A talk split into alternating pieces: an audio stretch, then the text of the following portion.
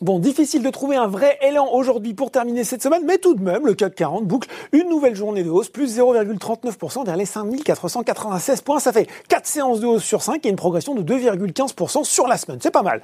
Aux États-Unis, le Dow Jones séduit 0,3% vers les 29 397 points à 17h45, quand le Nasdaq prend 0,15% vers les 11 923 points. Les investisseurs s'inquiètent hein, des mesures de restrictions sanitaires qui frappent plusieurs États, alors que Pfizer et BioNTech, ça c'est positif, vont déposer aujourd'hui auprès de l'autorité sanitaire sanitaire américaine une demande d'autorisation d'urgence pour leur candidat vaccin contre la Covid-19. Mauvais signal également la volonté du secrétaire au Trésor Stephen Mnuchin de mettre fin à plusieurs programmes lancés depuis le début de la crise du coronavirus qui permettent à la Réserve fédérale d'accorder des prêts aux entreprises et aux collectivités locales. La Fed qui d'ailleurs a publiquement exprimé son désaccord à cette demande. Si on revient maintenant sur le marché français, Valourec se reprend un peu après la forte baisse de la veille dans la foulée de résultats dégradés et l'annonce de nouvelles suppressions de postes. Eramet prend 3,6%, le groupe minier qui annonce hier la nomination de Guillaume Verchèvre au poste de directeur général de sa filiale en difficulté Société Le Nickel.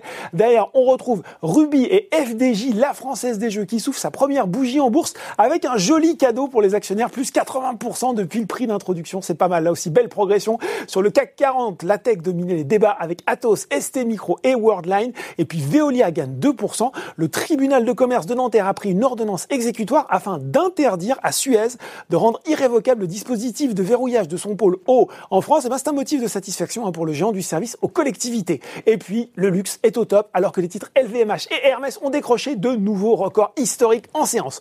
Côté baisse, pas de gros news flow aujourd'hui. Pernod Ricard a bu la tasse, plus forte baisse du SBF 120 devant Ubisoft. La faute notamment à City, qui est passé d'achat à neutre sur le titre de l'éditeur de jeux vidéo et vise 85 euros. Enfin, Carrefour et Lagardère étaient également mal orientés. Lagardère qui recule désormais de 13,5% sur un mois.